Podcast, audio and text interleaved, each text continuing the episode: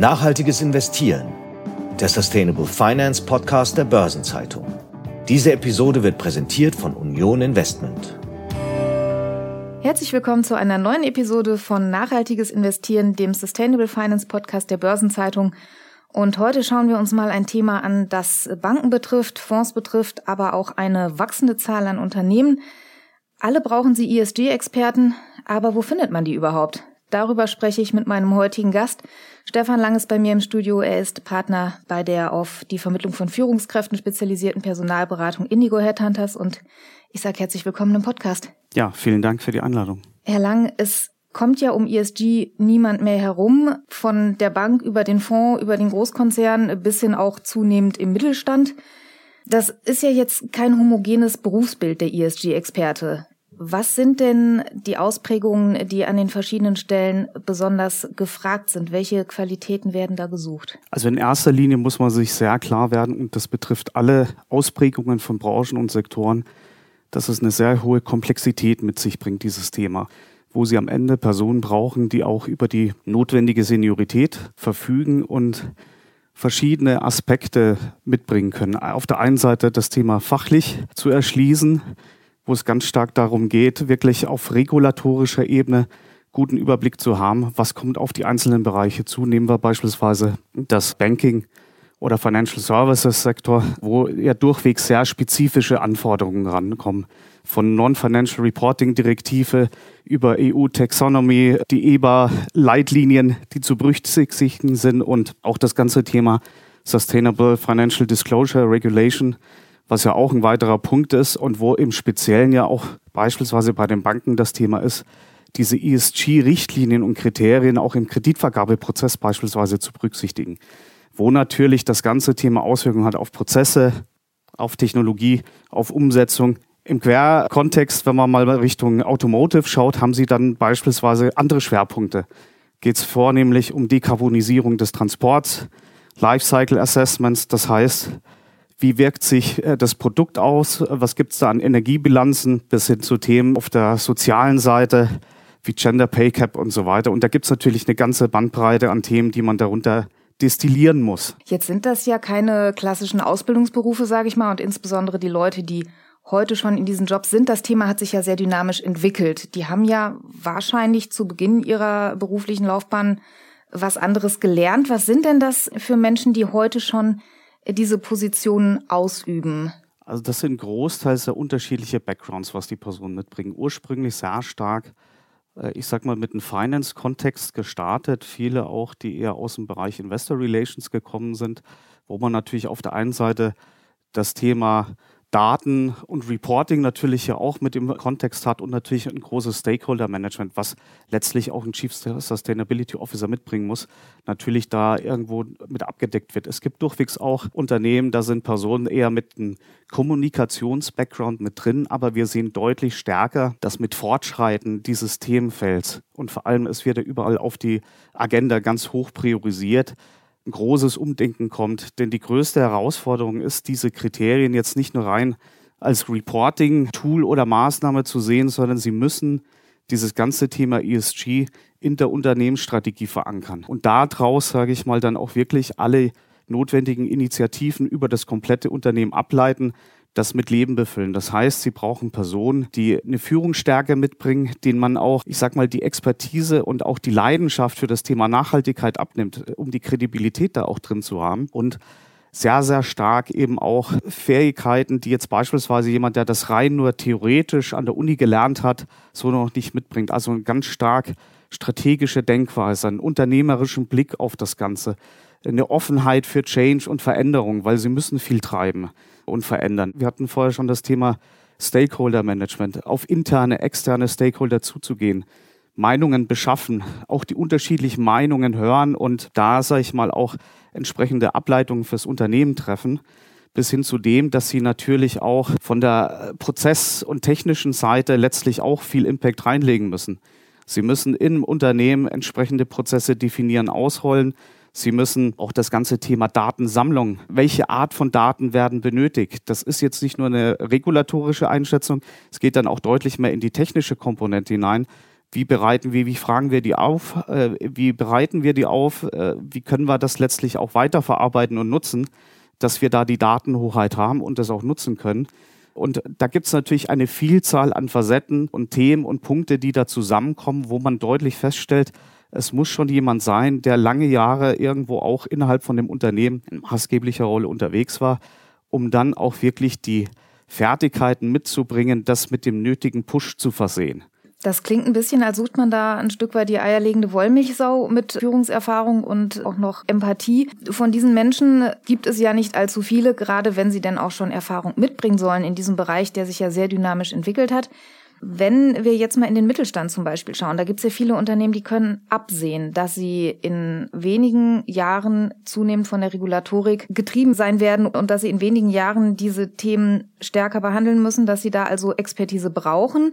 Und da frage ich mich jetzt gerade, können die überhaupt noch ESG-Experten finden, die nicht an anderer Stelle vom Markt schon aufgesogen wurden? Weil in Großkonzernen, Banken beispielsweise, ist das Thema ja schon deutlich präsenter. Das ist wahr. Also in Großkonzernen im Speziellen ist natürlich deutlich stärkere Strukturen schon vorhanden, was aber in vielen Fällen auch die Möglichkeit bringt, zu sehen, kann man vielleicht jemanden aus diesem Umfeld gewinnen, der das schon mal vorexerziert hat, das Ganze schon mal aufgebaut hat, vielleicht auch in zweiter Reihe steht und jetzt in Mittelstand wechselt, um da den nächsten Schritt zu machen. Großes Fragezeichen ist oft dann wirklich Mittelstandskompatibilität. Dann ist ein Unterschied, ob man in einem Großkonzern tätig ist oder in einem deutlich dynamischeren, mittelständisch geprägten Unternehmen. Das sind natürlich durchwegs andere Art von Rahmenbedingungen, mit denen aber auch durchwegs viele Personen umgehen können. Das ist sicherlich ein potenzieller Hunting Ground, wo man rangehen kann, um Personen zu gewinnen. Das andere ist natürlich auch, wenn man reinschaut, es gibt sehr viele Beratungshäuser, die sich natürlich jetzt auch aufgrund dieser regen Nachfrage natürlich auf dieses Thema gestürzt haben. Gibt es große Unterschiede, kleine spezialisierte Boutiquen bis hin zu den äh, Big Four Companies, die natürlich eine riesen Bandbreite abdecken können, die auch zum Teil so viel Expertise haben, um irgendwo auch ein gewisses Outsourcing sicherlich realisieren zu können. Und da sehen wir durchwegs auch aus dem Markt des Mittelstands heraus, dass da durchwegs auch sehr genau geschaut wird, kann man denn vielleicht auch hier jemanden gewinnen, der sozusagen aus der Beratung in das jeweilige Industriesegment hineinwechselt, um dort letztlich Linienverantwortung zu übernehmen und so ein Thema mit Leben zu befüllen. Gibt es auch die Alternative zu sagen, ich lagere es komplett aus an Berater, weil da habe ich ja so ein bisschen den Widerspruch einerseits, finde ich die vielleicht noch ein bisschen besser, andererseits wenn Sie sagen, es hat Auswirkungen auf verschiedene Stellen im Unternehmen, das kann ja der Berater vielleicht dann nicht so gut nachhalten und durchblicken. Also ich sage mal, dadurch, dass der Bedarf sehr groß sein wird und vor allem die Deadlines ja näher rücken, äh, bis wann man letztlich starten muss, werden sicherlich einige Unternehmen absolut gezwungen sein, auf Beratungsleistungen zurückzugreifen. Ob das dann äh, das bestmögliche Szenario ist, hier so ein Outsourcing-Szenario zu spielen, würde ich auch eher bezweifeln, weil es natürlich am Ende darum geht, auf dem Wissen und, und der Umsetzung aufzubauen und natürlich hier auch mittel- bis langfristig eigene Kompetenzen aufzubauen. Das ist sicherlich mit Beratungssupport möglich, muss aber dann irgendwo der Schalter umgelegt werden. Die große Diskrepanz wird allerdings einfach sein, wenn Sie schauen, wie viele Unternehmen zukünftig unter die Direktive fallen werden. Allein in Deutschland erhöht sich das auf 15.000 Unternehmen. Selbst wenn hier ein Großteil vielleicht eigene Initiativen vornimmt und dann aber auf Beratungshäuser zugeht, die Nachfrage wird viel zu groß sein, als was so auch äh, Beratung hergeben kann am Ende. Und deswegen ist da definitiv der Need gegeben, selbst sehr stark auch in-house zu schauen, wie qualifizieren wir unsere Mitarbeiter? Wo sind vielleicht auch wirklich Personen in Schlüsselfunktionen, die diese Rolle künftig übernehmen sollen? Wie können wir die qualifizieren? Und da gibt es natürlich auch die Möglichkeit, sich mit anderen Unternehmen auch zu vernetzen. Also es gibt hier beispielsweise das E-Konsens-Forum. Da haben sich in Deutschland bis zu 49 Unternehmen zusammengeschlossen, die auf sehr dezidierten Level Austausch zu den unterschiedlichsten Themen hier auch realisieren und da auch Support für andere Unternehmen letztlich geben. Ja, also wo es dann auch Hilfe zur Selbsthilfe gibt. Und ich denke natürlich, dass hier gerade im Mittelstand wird man versuchen müssen, die diversesten Optionen für sich irgendwo mitzunutzen, weil der Markt wird sicherlich deutlich leerer. Wenn man es auf die Zukunft mal projiziert, da wird natürlich viel nachkommen, dadurch, dass es mittlerweile ja jetzt auch zum Thema ESG, Sustainability in den unterschiedlichsten Ausprägungen Masterstudiengänge gibt und so weiter. Wenn die dann auch erste Berufserfahrung gesammelt haben, kann man die natürlich auch weiterentwickeln. Das aber ist aber ein Zukunftsthema. Das ne? ist ein Zukunftsthema. Und deswegen kann man nur jedem Unternehmen raten, wer es noch nicht auf der Agenda hat, das jetzt auf die Agenda zu setzen denn die Zeit läuft sonst gegen ein. Gibt es denn sozusagen artverwandte oder benachbarte Bereiche, wo man vielleicht fündig werden kann? Sie sagten ja auch schon, früher kam es oft aus Investor Relations. Oft war ja auch der Workaround, es irgendwie bei Kommunikation zu verankern. Jetzt haben Sie ja schon gesagt, die Kompetenzen, die gefragt sind, gehen oft noch in, in ganz andere Bereiche mit hinein. Kann ich dann irgendwie eher versuchen, intern das mitwachsen zu lassen? Ich werde ja wahrscheinlich am Markt nicht mein Traumteam bekommen. Ist sicherlich die Empfehlung, wobei ich sagen muss, der Kernpunkt wird sein, wer bildet die Speerspitze, wer ist der Kopf, der das künftig verantwortet und der letztlich auch die Traktion aufnimmt, äh, um das mit Leben zu befüllen.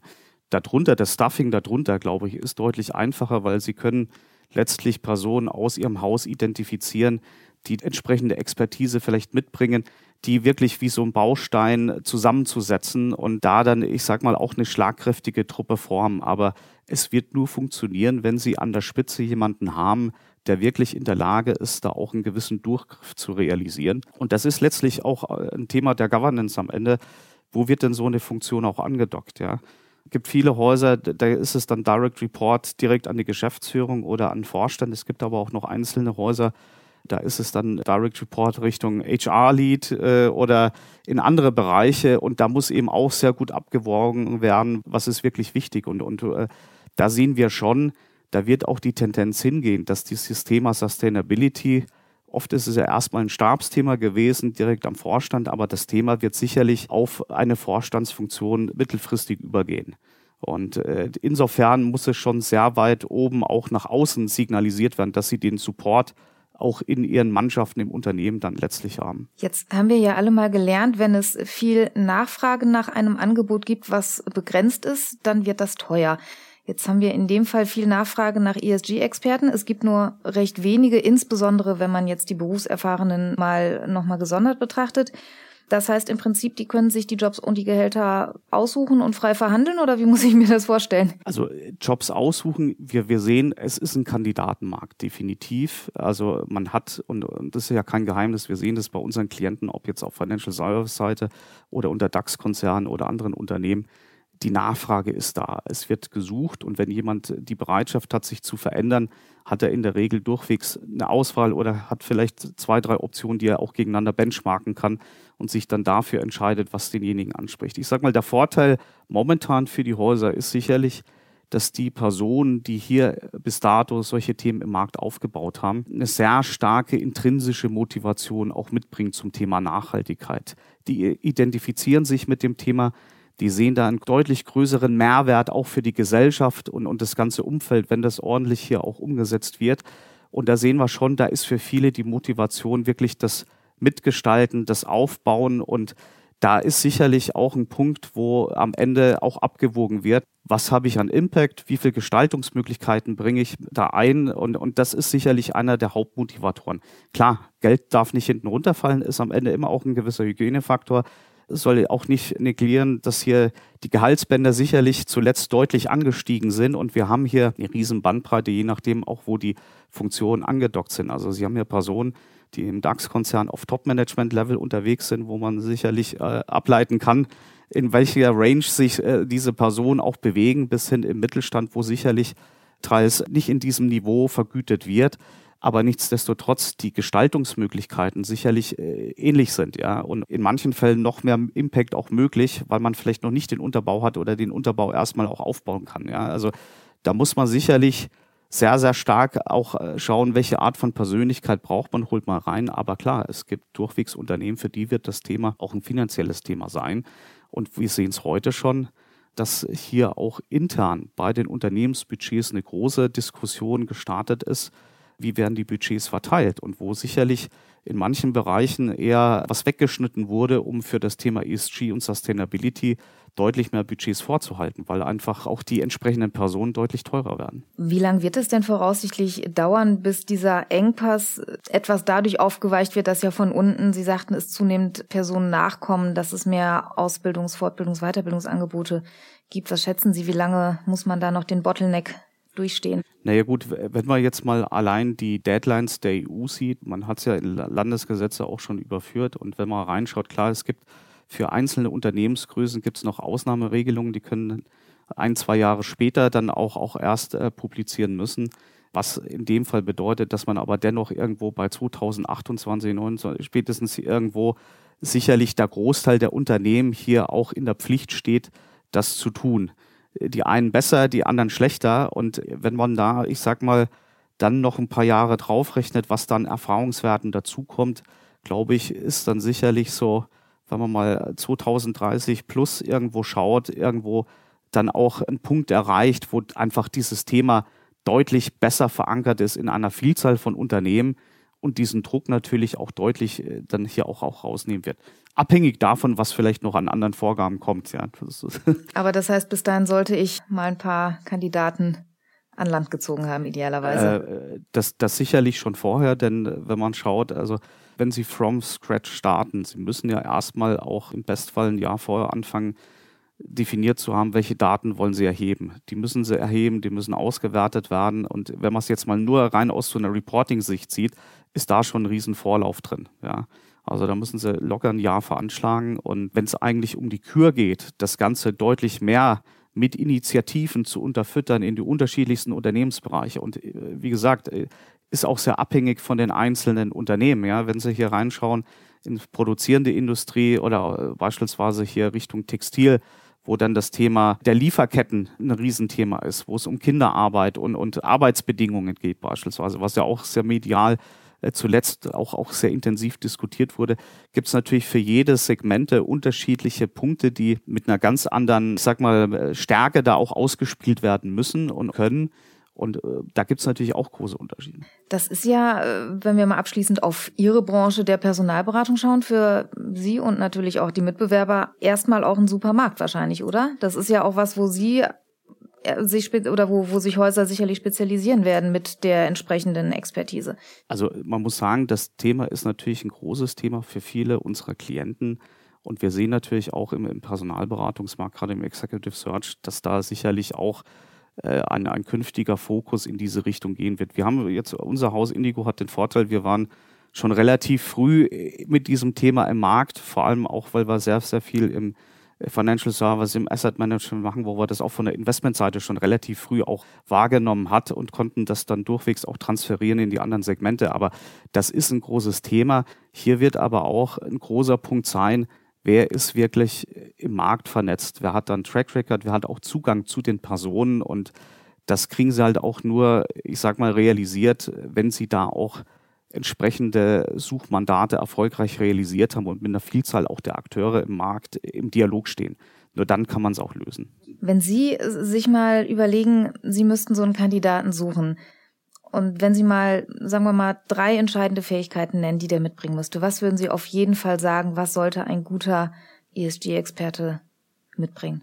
Also auf der einen Seite ganz klar, äh, es wird gerne als weiche Faktoren unterschrieben. Also was ich auch vorher schon gesagt habe, da würde ich wirklich analytisch, strategisch, unternehmerisch, change-orientiert. Ja, das ist einmal der, der weiche Faktor.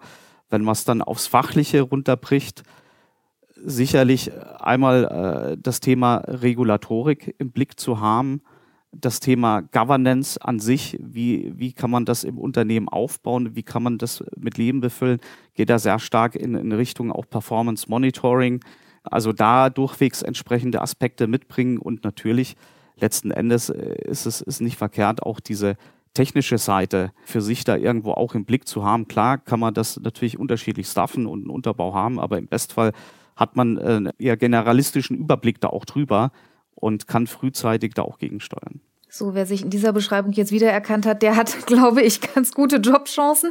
Herr Lang, ich danke Ihnen ganz herzlich für den Besuch heute und glaube, da wird noch einiges auf die Unternehmen zukommen und äh, wahrscheinlich noch einiges auch an Vermittlungsmöglichkeiten äh, für Sie und die Kollegen in der Branche. Vielen Dank für die Einblicke und für den Besuch heute im Podcast. Sehr gerne. Herzlichen Dank.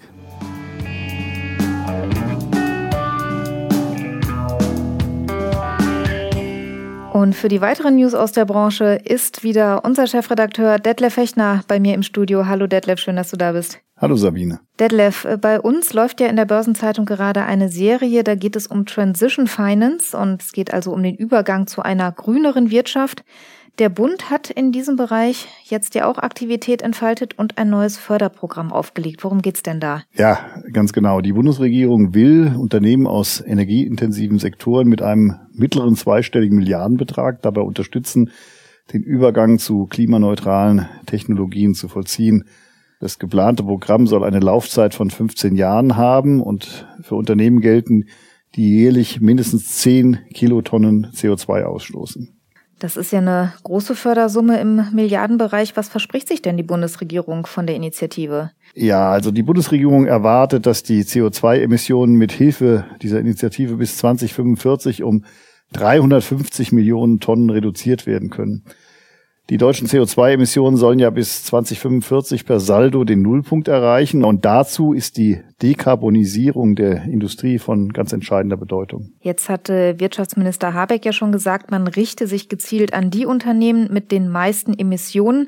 Welche Branchen könnten denn da beispielsweise dazu zählen? Also dazu zählen könnten zum Beispiel Hersteller aus den Bereichen Stahl, Chemie, Zement, Papier, Glas natürlich, der Stahlsektor ist in Deutschland für rund 30 Prozent der industriellen Kohlendioxidemissionen verantwortlich.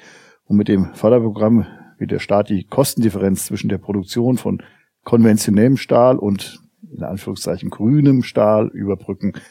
In anderen Branchen wäre der Plan dann ähnlich.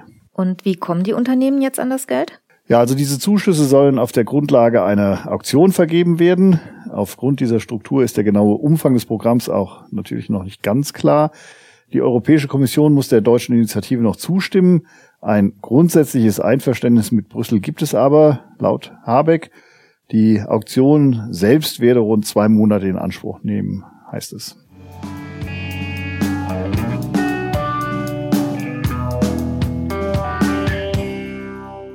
Schauen wir mal noch auf den Mittelstand. Es gibt neue Zahlen dazu, wie weit Klimaschutz in mittelständischen Unternehmen verbreitet ist. Das Meinungsforschungsinstitut Forsa hat im Auftrag der Unternehmensberatung FTI Andasch 152 Unternehmen aus Industrie, Handel und Dienstleistungen befragt und äh, die Hälfte etwa aus dem produzierenden Gewerbe. Mittelstand ist ja immer ein bisschen schwierig zu definieren. In diesem Fall meint das Firmen mit einem Jahresumsatz zwischen 40 Millionen und einer Milliarde Euro. Und man kann sagen, das Thema Klimaschutz ist zumindest schon mal auf dem Radar, oder? Ja, also zu diesem Schluss kommen zumindest die Studienautoren. Sie meinen, die Realität bei Klimaschutzmaßnahmen im deutschen Mittelstand sei deutlich besser, als das öffentliche Bild es vermuten lässt. Beispielsweise haben 79 Prozent der befragten Unternehmen angegeben, dass sie weitere Investitionen prüfen, um dem Klimawandel zu begegnen. Und an der Finanzierung von zertifizierten Klimaschutzprojekten arbeiten immerhin 40 Prozent um damit die eigenen Emissionen zu kompensieren. Einen Kritikpunkt gibt es aber auch. Eine übergeordnete Klimastrategie hat nicht einmal die Hälfte der Mittelständler. Ja, das stimmt. Und das birgt der Untersuchung zufolge die Gefahr, sich mit einer großen Zahl an Einzelmaßnahmen zu verzetteln. Am weitesten sind beim Thema Klimastrategie die energieintensiven produzierenden Unternehmen. In diesem Bereich hat immerhin die Hälfte schon eine Strategie. Bei den Dienstleistern ist das ein knappes Drittel der Mittelständler und im Handel hat sogar erst ein Viertel der befragten Unternehmen so etwas wie eine Klimastrategie. Allerdings steht das Thema bei vielen auf der To-Do-Liste weit oben. 52 Prozent der mittelständischen Unternehmen haben ausgesagt, dass sie aktuell eine eigene Klimastrategie entwickeln. Dann kann der Wert sich ja vielleicht noch verbessern. Inwieweit findet denn die Klimastrategie dann auch Eingang in die Gesamtstrategie der Unternehmen? Ja, also das passiert bislang nur in sehr begrenztem Rahmen. Um es konkret zu sagen, 56 Prozent der Mittelständler sagen zwar, dass Klimaaspekte ein wichtiger Teil ihrer generellen Geschäftsstrategie seien. Allerdings will nur jedes zweite Unternehmen auf Basis dieser Klimastrategie auch die Kernprozesse verändern. Nur rund 40 Prozent wollen die Produktportfolios anpassen und das Geschäftsmodell reformieren. Also der Anteil der Unternehmen, die ihre Klimastrategie als Basis für die übergeordnete Unternehmensstrategie nutzen wollen, der liegt sogar bei gerade einmal 11 Prozent. Das Fazit der Autoren lautet daher, es bleiben zumindest Fragezeichen, wie tief die Klimastrategien der Mittelständler wirklich wirken werden.